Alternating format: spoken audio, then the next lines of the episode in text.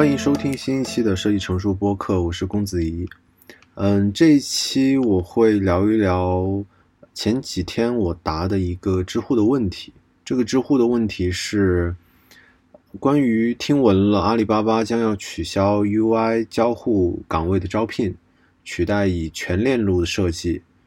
然后这个题主问大家对这个概念的提出有什么样的看法？嗯，我第一次听到全链路设计这个概念，也是在我和我的阿里的导师聊天的时候。嗯，他在提到，就是说阿里正在筹备做这样的事情，他在之后的职业规划中也尽量想从现在的交互设计的岗位转到所谓 U 叉 D 这样的一个岗位。嗯，然后我想以一个已经离职，然后以一个更外部的视角来看一看这样一个问题，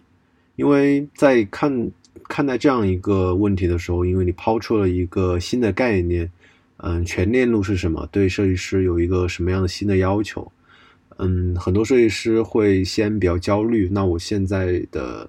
呃能力或者是技能是不是就没有那么多意义了？嗯，我想从这样一个角度去试着分析它。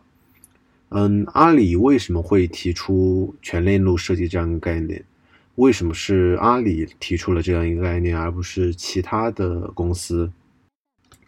嗯，所以我首先想说的是，全链路设计这样一个职业岗位，它首先是只适用于阿里或者是相关的拥有比较长的。业务链路的这样一个企业，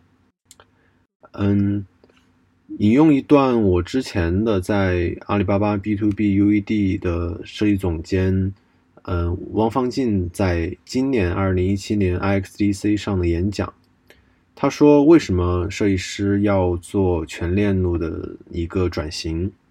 首先是设计师会面临在未来面临一个全链路的商业的一个态势。”从之前的设计师要为整个消费者提供的是设计方案，未来要延伸到的是整个商业的链路，从原料到流通，到生产的加工、品牌到设计等等，还有会到阿里的最后的分销以及终端的销售，这些都是设计师需要发力的地方。很显然。设计师在新商业环境下将要面临全链路和多场景的设计体验的一个嗯变化的这样一个诉求，但是也正是因为阿里有如此长的商业链条，所以他们要从事业部内部来优化这样一个嗯配合的一个效率。嗯，设计优化其实在一定程度上。到产品成熟到一定程度的时候，很难再做进一步的提升产品的效率。它可能可以做的提升，嗯，更多产品使用时在面向消费者终端时的一个体体体验效率。但是这对于商业的整个产品来说，并不是那么的重要。嗯，所以正因为面临这样的挑战，嗯，像之前的很很多互联网公司。嗯，设定的岗位的标准，比如说交互设计师、视觉设计师和用户研究员这样的一个岗位定位，就很很难再满足现在这样一个需求。嗯，跨事业部合作或者是全链路的一个设计的要求，要求要求做设计的岗位岗位上的人，不仅仅是产品的设计师，而更应该做到是以下的三个点，我把它称为。第一个是对行业有比较深入的了解，他需要了解的是原料流通、生产、加工或者是销售这样一个链条，需要这个人在行业中有比较深的了解，或者是有比较深的耕耘。将设计师定位为一个全链路设计师，嗯，这样一个名称上的转变，其实是在嗯名称上来告诉现在正在从事设计的人。嗯，他们需要了解更多关于商业上的、行业上的事情。第二个是，既然有了行业上的一些了解，交互设计、视觉设计、用户研究的能力，它应该是作为一个标配而存在的。因为我们现在有了更多的设计工具，或者是智能化设计的一个，嗯，一些工具，比如说之前阿里发布的鲁班，或者是我之前提到的 Arc Arc，嗯，用 Arc 工作室设计工作室来做的一个智能做海报的这样一个软件，类似这样的软件，在未来会越来越多。嗯，这些软件的不断的被被创造，然后。设计师不断的经验的积累，让我们现在做一个体验还不错的网站或者是 App，这样一个成本变得越来越低。嗯，可能在两年之前，我们还可以因为我们可以做出一个比较好的动效或者是交互比较好的 App，嗯，而能够体现一个设计师的能力。但是在现在这样一个语境下，设计师应该有更多的要求。第三点是，嗯，对于全链路设计师应该有服务设计和跨界的能力，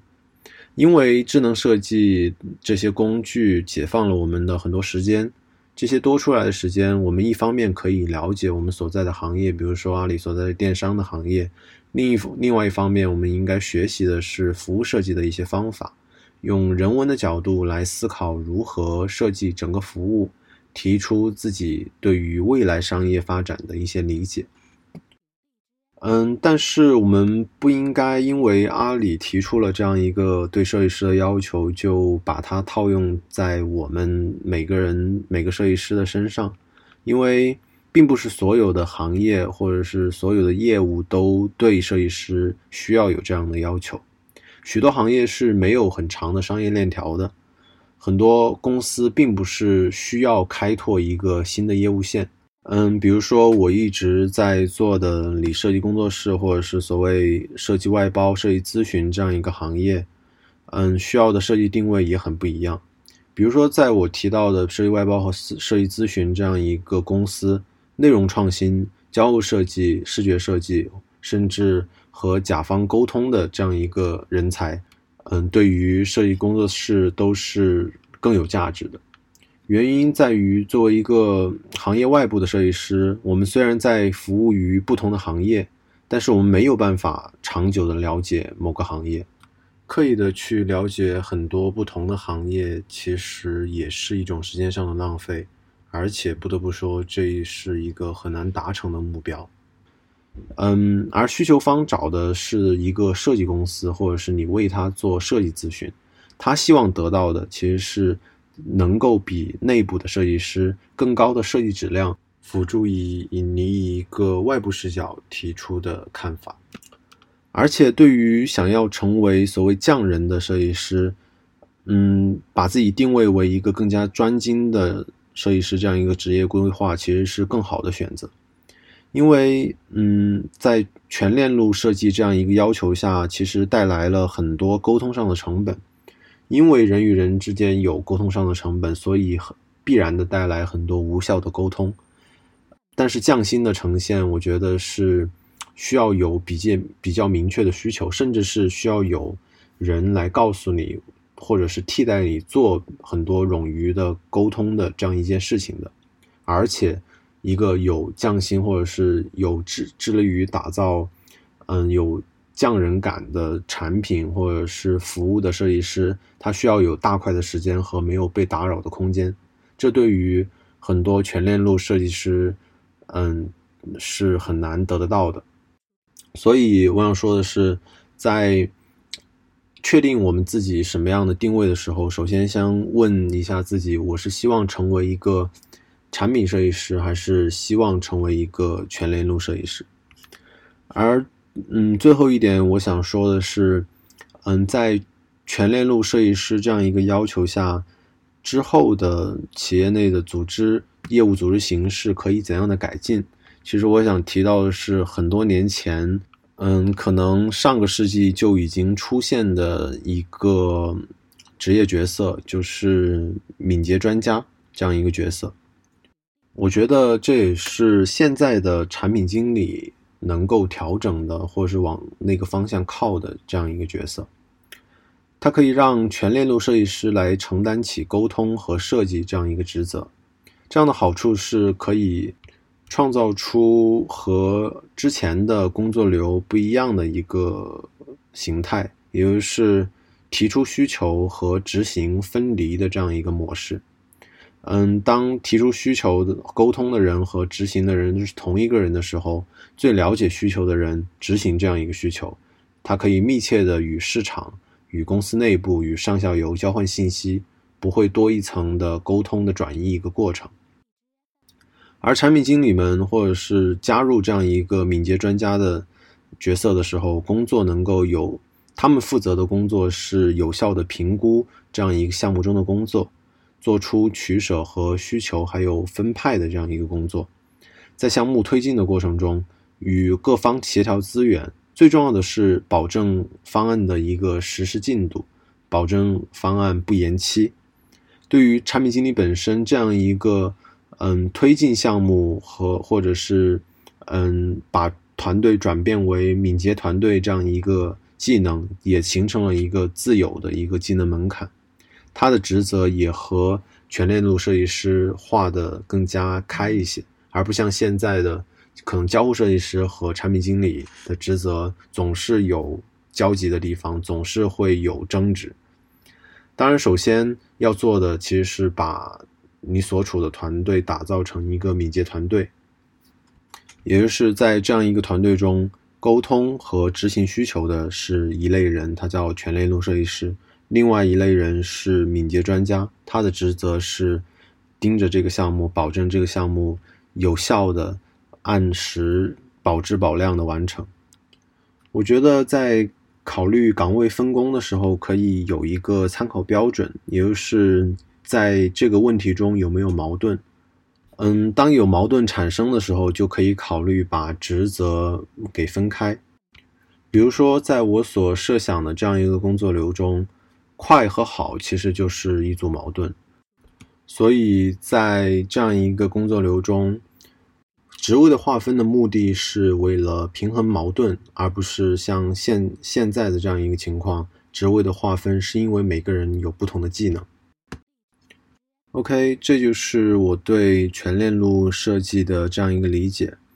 我试着从他的阿里提出他的一个动机入手来考虑。他为什么提出这样一个新的设计师的定位，也提出我们可以不用的刻意的往全链路设计这样一个概念上靠，可以想一想自己想要成为怎么样的设计师，然后我也只是设想了一下，我觉得可以理想的职位划分的状态，就是沟通需求和执行结合，而项目推进可以单独抽离出来这样一个工作方式。嗯，非常感谢收听这一期的设计成熟播客，我们下期再见。